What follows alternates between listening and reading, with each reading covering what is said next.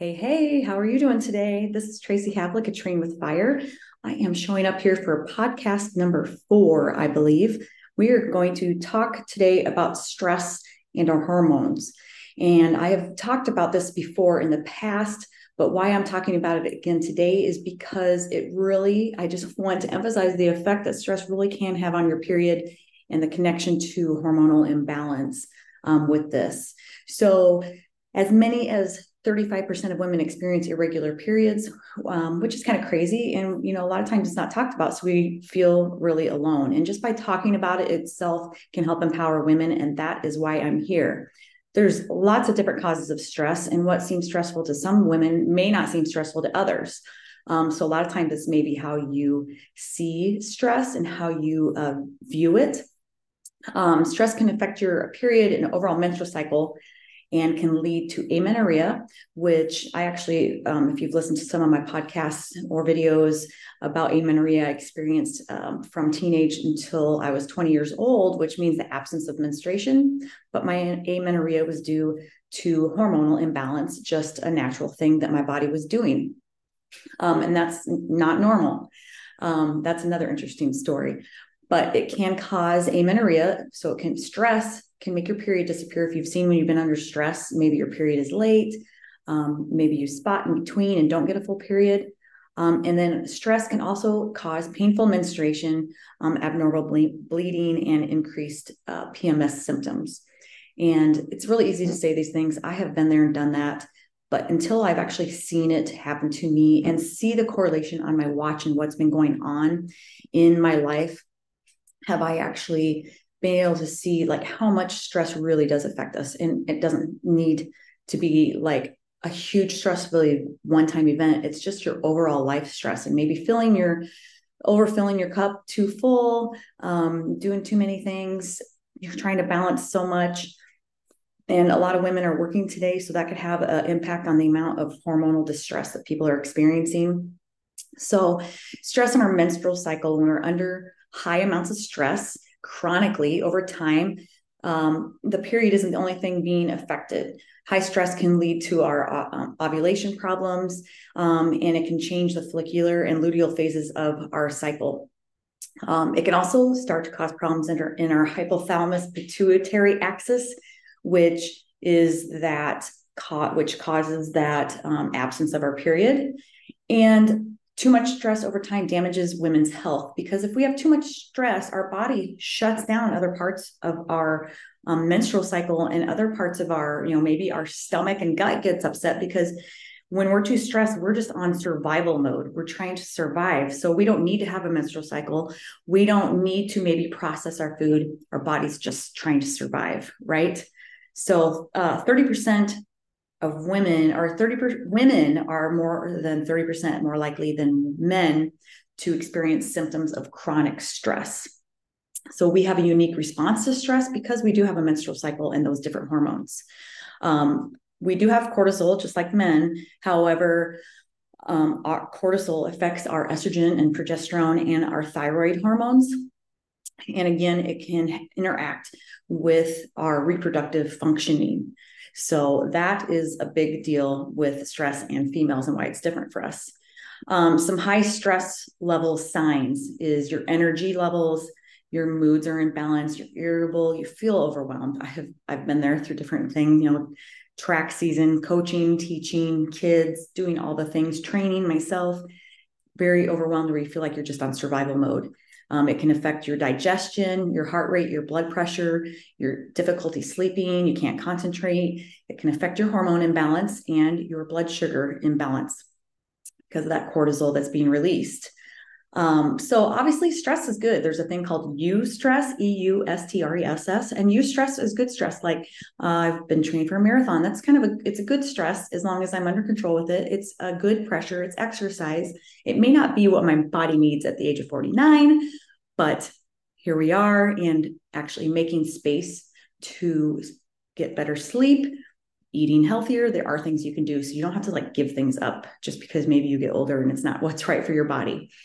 But stress over time um, can go away quickly as to your fight or flight response. Um, when we have to slam brakes on our car to stop, we our energy flight it comes up and we it's all of a sudden this huge excitement um, but and then it kind of goes away. But if that happens over time chronically our body starts to suffer. Our well-being starts to suffer. We can um, this can things that can affect so potential stressors or sources of stress that can affect our overall health and well-being can be emotional social or psychosocial. Our bodies don't know the difference between an emotional stress and a physical stress. It still does the same thing in our physical body. Um, nutrition imbalances um, if our blood sugar is imbalanced if we under exercise or if we over exercise it can cause stress. Uh, the poor sleep the um, fasting or not eating enough food can cause stress response and cortisol and, and cause women to hang on to that belly fat. Um, if we're injured or sick, if we have food intolerances we are un- um, we don't know about, um, and then of course we've got the environmental toxins, which if you've been drinking out of those plastic you know water bottles that sit out and bake in the sun outside of a grocery or of a grocery store or convenience store stop drinking out of those grab yourself uh, a reusable tin, something non plastic, because those plastics seep into our water and can cause hormonal um, imbalance. So, eh, managing our stress. So, it's very easy to talk about all the things that cause it, but how do we manage our stress? So, first, we have to think about uh, the first one, which would be the psychological stress. So, if we feel like we're being left out. Um, we get anxiety from work. We have conflicts with people. Um, we worry too much about what people think, or if you've experienced any trauma, abuse, or violence in your life. Those are some psychological stressors. Um, things you can do to kick the psychological stress is practice yoga, listen to music, or meditate. That help those practices help our body recognize that we are safe Eating healthy and balanced meals is also helpful. Uh, limiting our alcohol and caffeine, daily exercise, good sleep, breathing techniques also help that autonomic nervous system recognize it's safe and slow down. Reach out to friends and family and uh, keep a journal of when you're feeling anxious. And some of you might be like, well, I'll be writing all day long. And I get that. I've been there, but just being aware really helps too. Um, mindfulness and meditation. So just building that awareness around your stress and realizing how it does it really does affect us. Um, i was totally uh, not because of a bad life or anything just stressed out just doing too much for too long. Um, i didn't realize what it was doing to my body. Our body does keep track. We don't just have a stressful day and it's done. Over time our body keeps track of what's happening uh, so we need to really think and act about how we can reduce our stress and anxiety um, if it's something you have problems doing on your own, seeking out social support and therapy can help too. There's nothing wrong with that. Um, nutritional imbalances, you know, if you're eating junky food, the blood sugar is up and down. Blood sugar causes stress in that body. So really try to pay attention to natural foods, foods you know where it came from. Um, and other ways you can beat stress is working with a nutrition professional um, or a health coach like myself. Um, eating regularly balanced meals, getting enough protein is going to help. Um, fiber is a huge one for uh, women, also, especially if you're trying to lose some weight. And again, minimizing the alcohol and reducing our caffeine. It kind of helps our body even out a little bit and also helps with our weight loss and those type of goals because it makes your liver clean out toxins even better when we're not um, loading our liver with alcohol or caffeinated beverages. And then, of course, some of us are guilty of exercising too much, and some of us are guilty of exercising too little. Um, I've definitely been um, the cardio queen in life, and things are changing for that um, because we know regular physical activity is, is important for everything, right? And we have to fuel those workouts too um, with proper nutrition. Um, so be careful jumping on the bandwagon of fasting. Um, you know, the, the easiest fast is don't eat after dinner. Eat your dinner, you know, between 5 and 6 p.m. So that way you have a couple hours for your body to digest.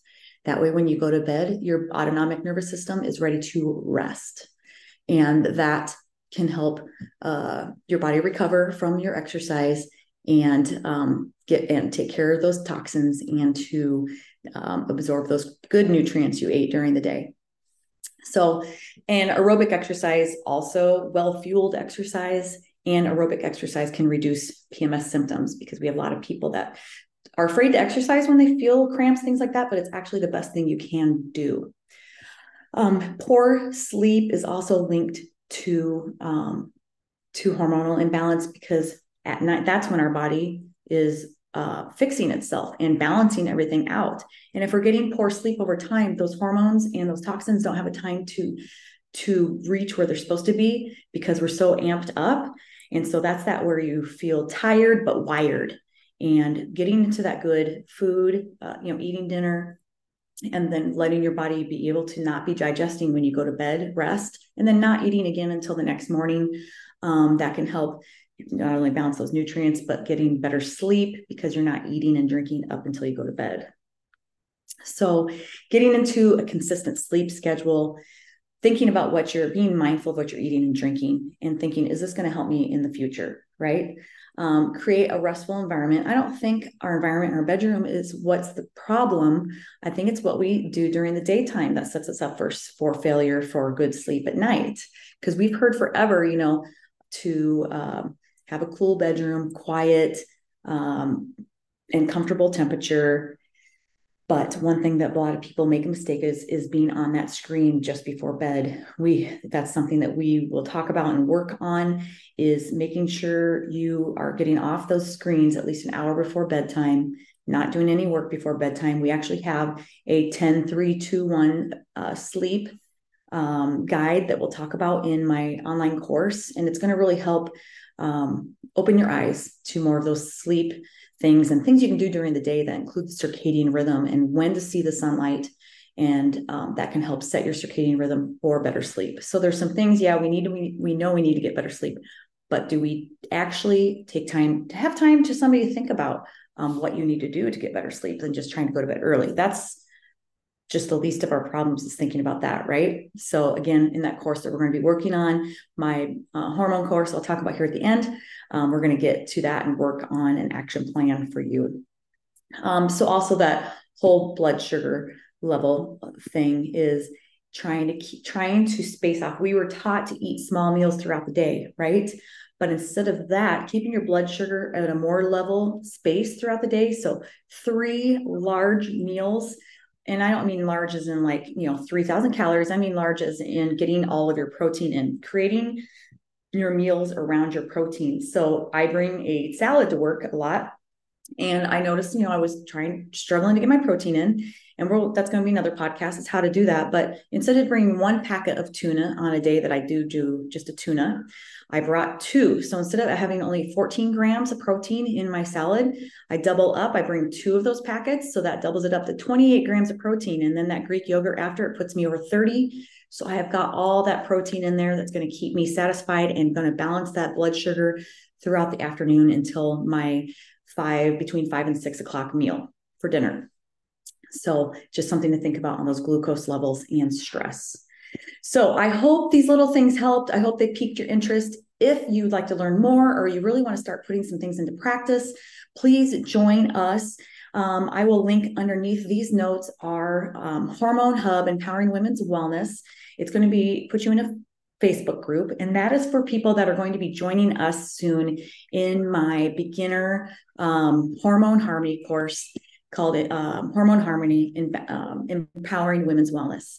And all these things I talked about, not only is it going to bring that hormones into harmony, but it's also going to help you maybe lose that stubborn weight that you haven't been able to lose. It's going to help you sleep better. It's going to improve your social life. It's going to make uh, your personal life better, make you happier, make you more confident. Just all those things that you maybe miss in yourself or uh, just haven't been feeling good, but maybe your doctor's telling you there's nothing wrong, but you still feel like there is. So uh, jump into that course. It's going to be our first one ever, and it's going to be deeply discounted because I am going to be working with you personally. Um, and I'm going to ask you to uh, fill out some surveys, things like that, to make sure that I'm serving you with what you want. So if you're interested in that, jump in with us and we'll be covering all these awesome things um, based on some of the things I talked about today. So if you like what you're hearing, please, as everybody says, like, share, follow, blah, blah, blah. I would really appreciate it.